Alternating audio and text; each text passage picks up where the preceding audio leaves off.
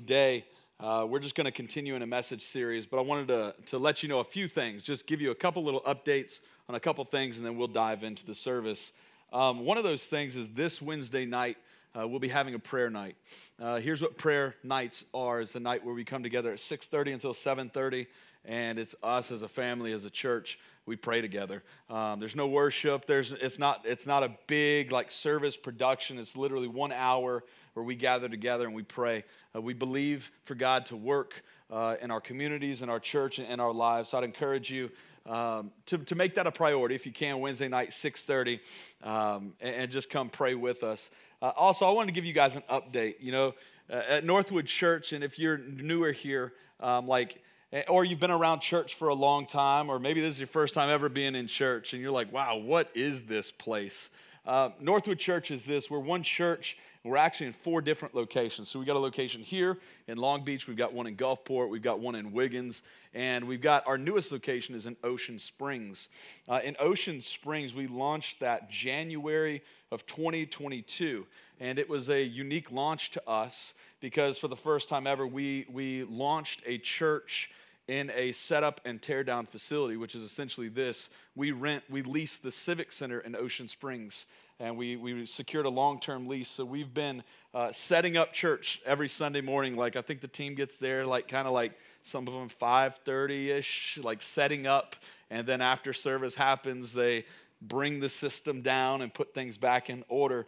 And uh, God's been faithful to build His church. But I wanted to give you an update. Uh, we let the Ocean Springs location know last week. We want to update you because we are one church in four locations. Uh, a week and a half ago, we went on and bought a permanent facility in Ocean Springs at Northwood Church. And uh, realistically, it's about a year to 14 months out uh, from remodeling, reconstructing. We've got a dream, and we've got people that are coming that are going to help design this thing for us. Uh, but we are so excited. It's actually about four spaces down from the Civic Center where we are right now.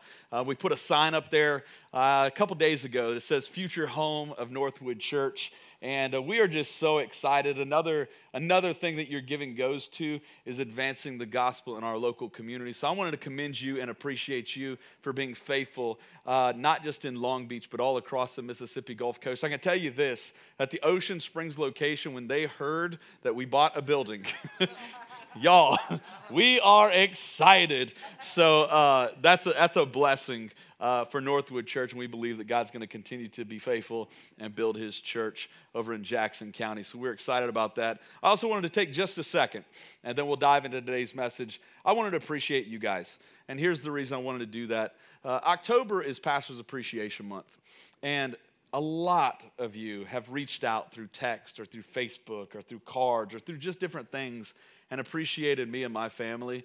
And every time I get something like that or we get that, um, I think about the people on the other side of that card. And the truth is, pastoring is terrible without people. And sometimes it's terrible with people. the church is full of people. And there's some people that are hurting, there's some people that are broken.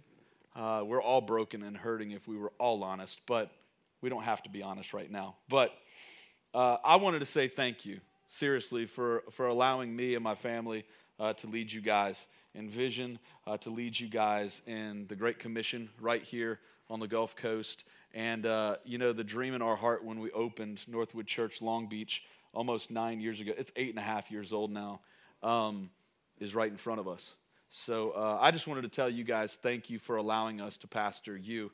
And uh, I think we're going to continue to be a church uh, that loves one another well that loves God a whole lot, that acknowledges our faults, but at the same time doesn't just allow, doesn't just justify our faults, but we continue to create environments like this. I actually believe that a tailgate environment is another environment that we're going to accomplish a few different things.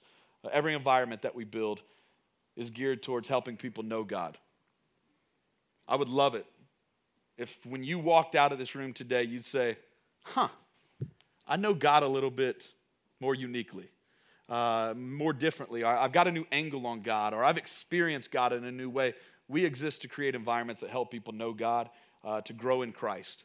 which means becoming more like Jesus and a little bit less like ourselves. Like some of those things that don't line up with Jesus, we're not going to use our faults as crowbars to manipulate the Word of God, but we're going to allow the Word of God to transform the people that we are. And then we want to be a church that helps people go in the power of the Holy Spirit and make a difference. So, um, seriously, from, from myself, from my family, my wife, and three kids, um, pastoring is not always easy. It's not.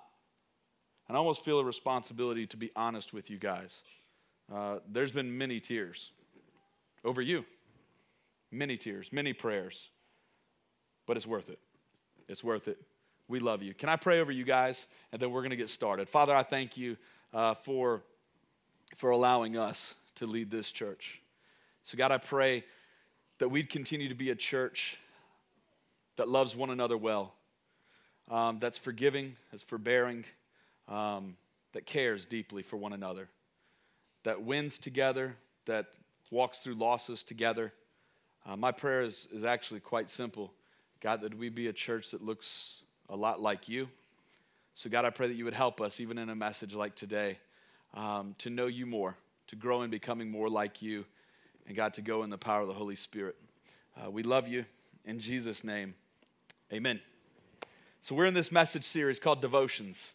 And what devotions is, is we are taking our time walking through the one year Bible readings.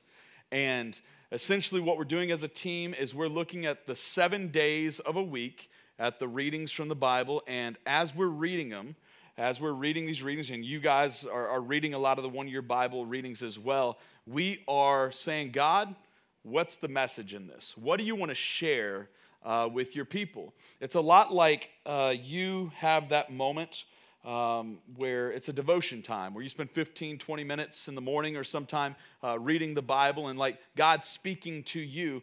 What we're doing is we're reading the one year Bible, and our goal in this series is to explore the Bible together. Like to actually dig into it a little bit and grow, and then also to learn how to apply what the Bible says, uh, apply it to our lives. Sometimes when you just read the Bible, it's like, what exactly is this saying? How does this what does this mean for me? Um, so we're, we're training ourselves how to do that. Um, in 2 Timothy, the Bible tells us, it tells us that the Bible's really good uh, for all of us. It says this in 2 Timothy, it says, all scripture is breathed out by God and it's profitable for teaching, for reproof, for correction and for training in righteousness, that the man or woman of God may be complete and equipped for every good work. We learned last week, and we've talked about this several times, that the Bible is oftentimes referred to as the Word of God. And essentially, the God, God has spoken through man to man, to us, and it's His authority in the Scripture. It's not man's opinion. It's not like we've, we've just come up with this stuff and said, hey, go for it. This is what it says but we genuinely believe that the Bible is God's word, and because it's God's word, it's His authority. It's what He says. In the same way, if I said, Hey, hey, Samuel, I want you to go tell Mr. Rusty back there this and say it's from me. Well, Samuel wouldn't be telling Mr. Rusty something, and Mr. Rusty's having to say, Okay, Samuel. Uh, like, he, Samuel's simply a deliverer of Micah's word. And that's what the Bible is it is a tool of God, His word to mankind. And we believe if God is speaking, that we should tune our ear to Him, align ourselves with it, and allow what God says to us to shape us. So today, what we're doing is we're going to look at one of the readings. It's Psalm 100, actually. So if you've got your Bible, you can open to Psalm 100. We'll also have the scriptures on the screen.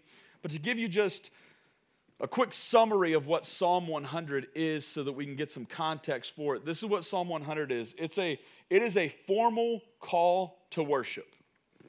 And what it is is this call. It's it's getting God's people's attention and it's calling the people to praise and it's calling people to thanksgiving for God's goodness for his love, for his faithfulness. Actually, Psalm 100 is a benediction for chapters 95 through 99. And you'll see the psalmist saying all throughout there, it's this constant reminder of what God has done.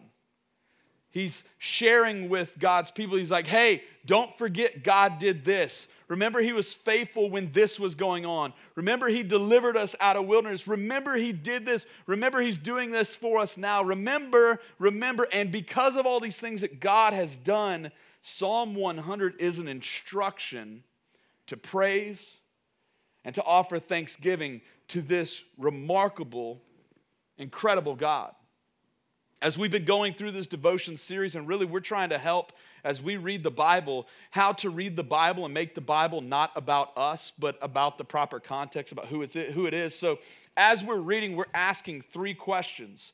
And if you've paid attention, uh, you'll realize these are the three points in every single message of the devotions message series. But here's the questions it's, hey, reading this scripture, what do I learn about God? That's the first thing. Like, this ain't about me. Don't instantly apply. Don't say, okay, that's me, me, me, me, me, me. No, what do I observe? What do I learn about God through what I'm reading? The second one is, what do I learn just about people? What do I learn about humanity? And then the third one is, what does God want me to do with, with what I'm reading? Like, what's the call to action?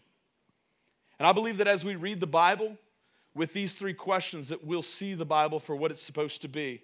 And I believe that it'll align, we can align our, our lives with it. So, Psalm 100, we'll read the entire chapter together right now. It's only five verses, don't worry.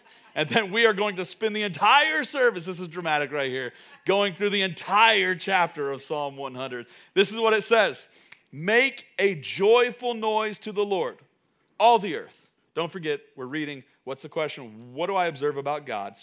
Think about these questions. Make a joyful noise to the Lord, all the earth. Serve the Lord with gladness. Come into his presence with singing. Know that the Lord, he is God. It is he who made us, and we are his. We are his people and the sheep of his pasture. Verse 4 Enter his gates with thanksgiving and his courts with praise. Give thanks to him. Bless his name, for the Lord is good. His steadfast love endures forever, and his faithfulness to all generations. What do I learn about God? Point one, thought one. We observe through these five verses that the Lord is God and that the Lord is good. There's emphasis on both of these things, and we'll dive into them a little bit, but the Lord is God and the Lord is good. You're thinking, wow, where'd you pull that out of? Psalm 100, verse 3 said, Know that the Lord, He is God. Pretty simple observation. So it's a, it's a declarative statement that describes who the Lord is. Know that the Lord, He is God. Verse 5, you're thinking, well, how did you come up with that this God is good? Because I've got my own opinions about this God that we're talking about. Verse 5 says this For the Lord is good, His steadfast love endures forever. Forever. You ever tried to imagine forever? It's fun until it's not fun. When your brain kind of goes, Kick. I think every person, it usually happens when we're younger that we imagine forever. Like, or infinity. I saw someone dressed up as Buzz Lightyear for the costume contest that'll be taking place a little earlier. Like to infinity and beyond, like never ending. For the Lord is good and his steadfast love endures forever. The truth is, humanity does not know what that type of love is anywhere apart from God.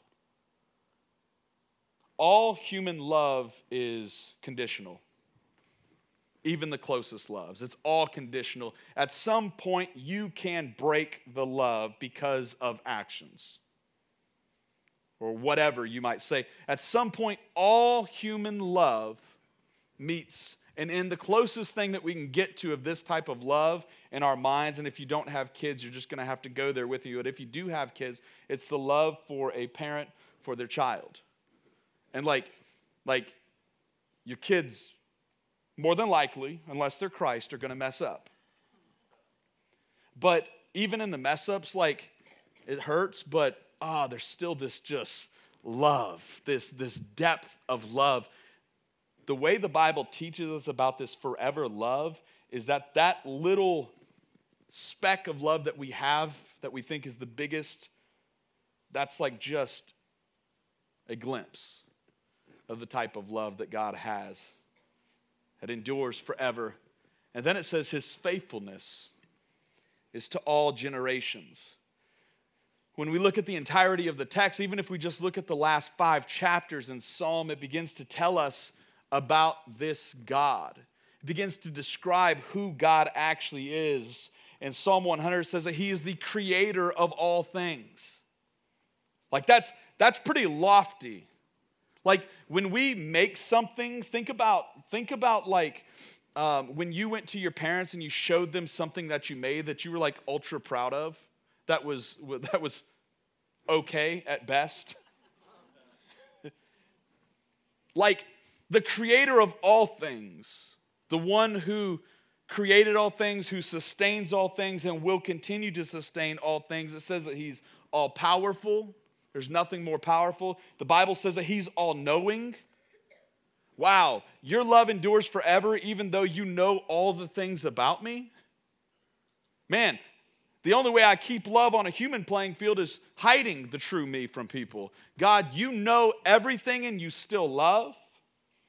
He's all powerful, He's all knowing. It says that He's omnipresent, which means He's everywhere at all times. It says that He's good, He's faithful, He's sovereign, He's holy, He's truth. He's absolute truth. He's righteous. He's just. He's above all things. He's love. The Bible actually suggests that God God, what he does is love because he is love. He is the personification of love itself. He's merciful. He's never changing. Like when we start to get a whole glimpse of who God is, it's remarkable that somebody that incredible would want to even be close to us. Like, for real. Like, let's just go there for a little bit. Like, why would a God like that even have any interest in someone like us? And I'm not here to beat you up, but all of us are fatally flawed. We've all got issues. We've all got things in our life, and then this God that knows all things continues to love, and it says that his love will continue to endure forever. And the amazing thing about this is, is even as big as God actually is, and like these words that we're saying, the only way that this becomes alive in us is through the revelation that only the Holy Spirit can provide. Like, all these words only mean something if the Holy Spirit illuminates that truth in your life. This is true not just for people that are in this room, this is true for all of humanity. So, why do some people get it and some people don't? You would think, with this being the truth, well, everyone should run to this and fall to their knees and worship and be like, this is the most incredible thing ever. But this is not something that just our generation is facing, this is how it always has been. Matter of fact, when Jesus was walking the earth, he had people remarkably close to him that it took a while for God to flip the switch and for, for not just their head to know, but for their heart to know. It took revelation. There's a story in Matthew chapter 16 where Peter has a revelation that Jesus is the Son of God. He says it. It's, it's this really sweet story. I'd encourage you to read it. Matthew chapter 16. But there's this moment where Jesus and Peter are having a conversation, and Peter himself says, No, you're the Christ. You're not just the carpenter's son, Jesus. I know some people think that's who you are, but what I'm observing about you is you're the Christ. You're the Son of the living God. And Jesus himself says, Peter, Flesh and blood have not revealed this to you. You didn't read that in a textbook. my God, my Father, has revealed that to you. And the only way that we can actually believe here and hear that God is God and that He is good is that the Holy Spirit would illuminate that in your heart. So, for some of you that have been around church a long time, I think some of you have forgotten about that. The Lord used to be good. Remember when you gave your life to Jesus and God is so good? He forgave me, He saved me, He set me free. What happened to that good God in your life? Maybe this is a call to remember. Have you forgotten who God is? Some of you, for the first time, are hearing about this and you're like, this God is pretty remarkable. But we have to observe not just attributes of who God is in this story. Let's go to the next question and ask ourselves this what do I learn about people in this? So, if this is what God is, this is who God is, what do I observe about people? And in Psalm 100, we see some pretty key things. People are made by God, they're made by God to belong to God. Made by Him to belong or be close to Him. And it actually shows us that every single one of us, whether we even know it or not, or acknowledge it or not, we all have a very deep need for God. And if you're a proud person, this is a struggle. Two of these statements are a huge struggle. And I get it. The statements that are a struggle is to belong to God. I ain't nobody's possession. I am who I am. Sound like Dr. Seuss, but you guys kind of get what I am like. Like, no, I am me. And I'm going to go the way that I want to go. But the scriptures tell us that we were made by God to belong to God. And the one that really messes us up says that we all actually have a deep need for God. To have a need for something means that you, in and of yourself, can't accomplish that which that outside force can accomplish. Have you ever actually needed help? Like for real needed help. And you could not accomplish what you needed the help for? First time I ever had a flat tire, I had a deep need. That was because I didn't know how to change a tire and you're on the side of the road. And guys, gals, some of you are like, well, that's on you, Micah. Maybe it is. But the truth is, I had a need. And you know how humbling it is to watch car after car after car pass by you and you can't do a thing about it? Now, my story is I sat there until a fireman came and saved the day.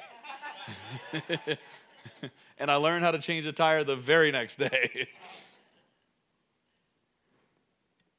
But then we start to say, well, do I actually have a deep, I get it about tires, but not about my life.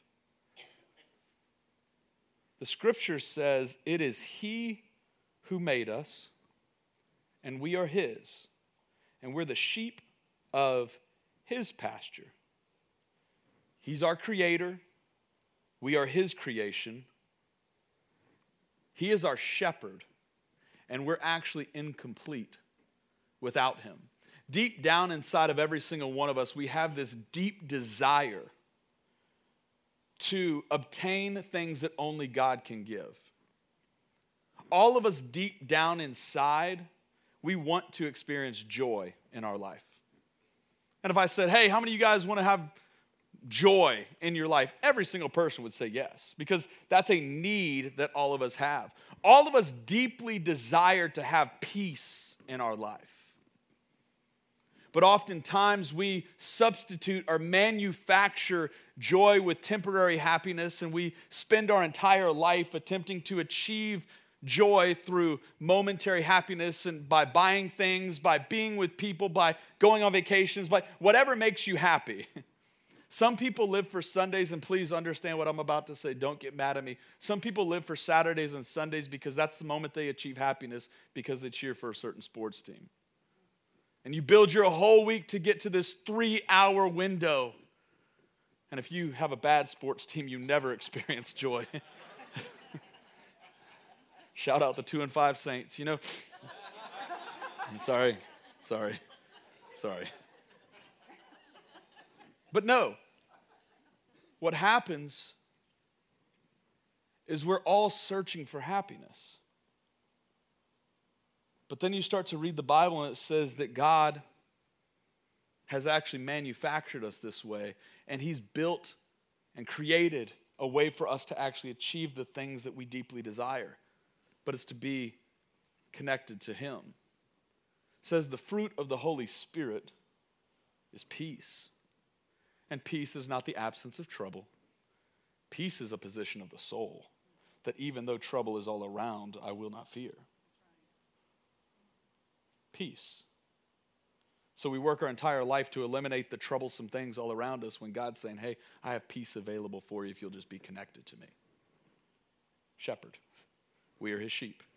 Depend on the shepherd. You want joy instead of happiness? Joy doesn't mean you have to go on vacations. Joy is, again, a position of the soul. It's what you're anchored to. And the only way that we can achieve the things that we deeply desire is that we would be connected to the very source of those things. It says that we're sheep.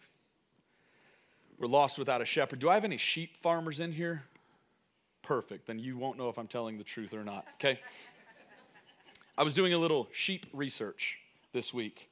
And, you know, sheep are are known to be not the most intelligent animal, but most sheep farmers say they're actually super intelligent, like they're defending the sheep. But here's some observations of what sheep do without a shepherd. Do you know that sheep without a shepherd walk in circles? I watched a video of them, it's hilarious. Sheep just walk in circles, and without other sheep around them, they don't eat. They just walk in circles. Don't be a sheep at the tailgate party in a minute. like, hey, no, no, no, no, no, for real. Like, what I'm super excited for about the tailgate party, but also what I'm super nervous of, here you go, Pastor's heart right here, is that people, that this will be your first impression of community, and either you'll be too nervous to reach out and step in a circle and meet some friends, or that my community won't be big enough to open their arms and, and welcome. Don't just walk in circles don't just walk in circles. It says they followed some sheep and they never ate for like 10 days straight. They walked in a circle, they became malnourished, and they fell over dead because they didn't have a shepherd. Sheep often think grass is greener on the other side. That's why they are known to try to jump through fences and get caught. Because the grass looks, that's, that's way tastier over there. And without a shepherd keeping them in check, they get caught they get in danger.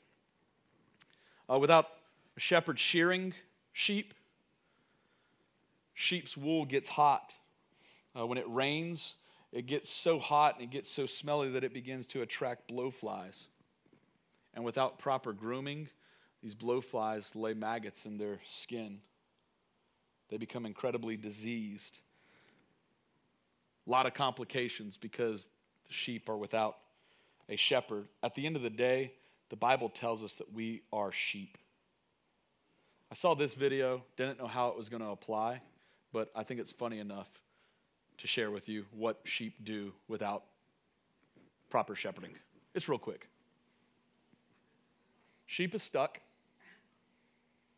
Shepherd, a friend helping the sheep. He gets unstuck. Run for your life, you're free.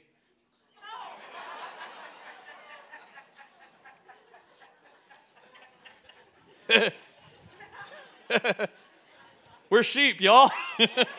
We're sheep. Somebody like, that preaches. I get that. That's me. Oh, they even went slow mo.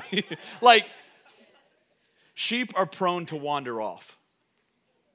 It's just in their nature. And what usually happens is they wander off when things are good, when their belly is full. When things are just at a peak, they kind of wander off our hearts are prone to wander off and we forget who God is. Most of the times, humanity is bent just to find the shepherd when things are bad. But I'm here to say I think the most dangerous time for sheep to wander off and to get into bad spots is when things are actually good. But this isn't new. this isn't just because it's 2022. This is how it's always been in Psalm 78, 22 chapters before the one that we're reading. The psalmist is reflecting on this. And what it is, is for like six chapters before chapter 78, um, you see the Israelites, you see the people of God experiencing great success. And generations are experiencing success. And then something happens. And in verse 11 of chapter 78, it says this they forgot his works. They forgot everything that God had done. They forgot how good God actually is. They forgot what God has actually done. It says that they had shown him. My question to you is Have you forgotten what God has done for you? Have you? And the only way that we can actually understand that is through the gospel. Knowing that we are hopeless apart from Christ. The Bible teaches us that every single one of us, it doesn't matter our upbringing, it doesn't matter um, if we did a lot of really good things, it doesn't matter about our humanitarian efforts. The Bible teaches us that everyone has fallen short of God's standard. But God created us to be close to Him. God created us to be close to the shepherd. That was God's desire for us, but sin entered into the world. And we've all inherited this sin, so sin has an extremely high price to pay. It says, because God is so good, remember all these things we just talked about God? Like, He is good, He is powerful, He is holy, He is righteous. Because God is so elevated in who He is, He can only be around something that is good, that is holy, that is righteous. And y'all, we are not good, holy, or righteous perfectly. We're not. I'm not. You're not. Like, let's, let's, Let's just be honest for a second. We've all messed up, we've all fallen short. But because God is so good and because God loves so much, because He is so merciful, He says, even though you messed up, I still want to be close to you. So we got to do something about it. And all throughout the Old Testament, he's making a way for people to get close to him again, to be close to him, to, to reconnect to his presence. And you see it through the tabernacle, you see it all throughout the Old Testament. And then humanity changes and the world changes in a moment with the birth of a man named Jesus. Jesus, the Son of God, sent to earth to live a perfect life, a good life, a holy life, a righteous life. Remember the type of life that's required to be close to God? To do it for 33 years, roughly and get to that spot where you say, okay, I've been good, I've been holy, I've been righteous, I've, I've inherited closeness to God, right? But because of all of our sin and because of all the centuries before and the centuries after, this good, holy, righteous, true man named Jesus lays down his life as a payment or a sacrifice for your sin, for my sin. This is the gospel. This is the truth. And what I'm asking you, or maybe God's trying to remind you of, is have you forgotten what God has actually done for you? And the Bible says that whoever believes in him, whoever surrenders their life to that message, they'll be saved. And the ridiculous thing about this whole story is because the way we see ourselves is okay, we messed up, we, we made it right, but like we still live with baggage in our mind of what we've done. And we live under shame and condemnation. It says when God looks at us after we've surrendered our life to Jesus and what he's done on the cross, He doesn't see us in what we've done. Like he doesn't view us through those lenses or those, those filters anymore. It says that he actually sees us through the sacrifice, the blood, the atoning work of the pure sacrifice, of the one that was holy, the one that is good, the one that is righteous. Think about when you apply a filter on Snapchat, Instagram, or I don't know if Facebook has them, but I tried to cover all generations there, okay? When you apply a filter, it changes the very way that you look. The filter that's applied to the lives of a person that surrendered their life to Jesus is the blood of Jesus. And that's not some scary Halloween thing, that's a purifying, a righteous thing. Don't forget that. So, in observation of this, the third question, and this is where we'll wind it down what does God want me to do with this? After observation about who God is and about people, what does God want me to do? Well, I believe the answer is God wants us to praise Him. God wants us to praise Him, and we see that from the verses, verse 1 and 4. It says, Make a joyful noise to the Lord, all the earth. Serve the Lord with gladness. Come into His presence with singing. Verse 4 says, Enter his gates with thanksgiving and his courts with praise. Give thanks to him and bless his name. Because of this, because of how good God is, because of everything that he's done, the only logical response is to praise, is to extend worship, is to praise and be thankful for what he has done. Now, there is a difference between worship and praise. Praise is not reserved for Christianity. Praise is simply something that people do for something that they are affectionate of. Praise is getting excited. Praise, praise, and this is not like idolatry or anything, but there, when you are at a football game and you like get loud, you scream, that's praise. And some people would go to what I would consider a, an extreme end of the spectrum and say, that's false idol, that's idolatry, that's false worship. No, worship is different. Praise is simply celebrating, releasing sound, those types of things. There's all different types of words in there, but we're actually called to at times praise. And in a second, you'll have that opportunity, but we're called to worship. And worship, a lot of times, especially in our church, we believe that worship is those 20 minutes at the beginning of a service. When that's so far from what worship actually is. That's an element of it, but worship is a lifestyle. What we are living for is what we are worshiping all the time. We are called to live a life of worship. Which brings the question of what or, or who are we worshiping? In the Bible, it talks about the gathering when the assembly would come together. And it says different ways that we can worship God. We can worship Him. Uh, there was a whole bunch of Hebrew words, but this is what they meant. It says, we can, we worship with our voice, we worship with our hands. That's why sometimes people lift their hands. Remember the first time I went into a church and I saw that. I saw some people dancing and I was like, what is happening here? Worship is happening, praise is happening. We worship with our hands, we worship with our body, we worship with instruments, but we also worship with our obedience throughout the week. We also worship with our gifts, our talents. Like some of you, all of you, are gifted. We believe that God handcrafted you when you were in your mother's womb, and He deposits gifts, talents, passions. And the way that you utilize those things is worship.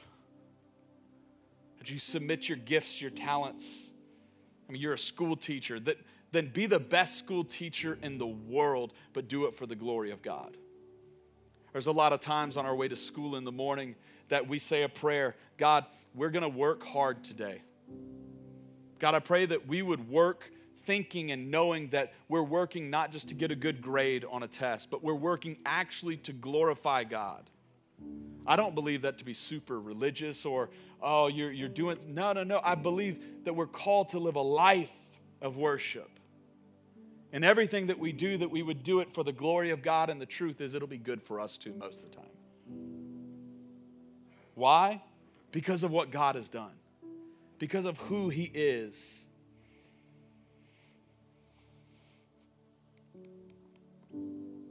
I'll end with this. In the Old Testament and all throughout history, kings demanded worship and praise from their servants or their constituents. And they demanded worship, but the only way that they would get worship is through fear tactics. like they would literally say, if you don't, this is what's going to happen. So people would worship out of a response of fear. The truth is, that's how all other religions are as well. It's built on deeds and a work system. And if you do enough, you'll get closer to me. You'll, God will be more pleased with you if you do just the right amount of service, if you read this enough, if you meet enough people, if you do these things, and we work our way up the ladder of what? God knew that we were going to fail, that we would fall short, that we could never work up the ladder of perfection and achieve righteousness. So, what does God do? He comes down to us, Jesus. And that is why we worship. That's why we praise. Who is God? What do we observe about people? And what do we do with this? I think we praise. I think we worship. So, how this is going to look is we're going to sing two more songs and then we're done. And I'm going to ask you to spend the next eight to 10 minutes in praise and worship. For some of you, this is going to be a moment where you're like realigning, you're recalibrating, like that. Those, and that's cool. Some of you need to surrender your life to Jesus. You just heard this thing, and you're like, "What Jesus has done for me, I'm going to spend some time like in prayer and thanksgiving." We're going to sing two songs: "The Goodness of God." So you can sing about the goodness of God of what He's done in your life. And then we're going to sing a song called Glory, Honor, and Power. There's a part in that that's actually a reference to Psalm 68, I believe. And it talks about when the Israelites would praise, that something special would happen. It says that God Himself was enthroned on the praises of His people. So when we gather together and worship, we are putting God in his rightful spot on the throne. And this is the promise, according to the scripture, that God inhabits. He comes into the midst of the praises of his people. So I'm going to ask you to praise. And I believe by the end of these two songs that we will know God in a better way. Stand to your feet. God, today, in this moment, we choose to respond to your goodness with praise and thanksgiving. So, God, our prayer is that you would be faithful to your scripture. God, that you would be enthroned on our praises, and God, that you would inhabit this place as praises of your people rise up. Let's worship.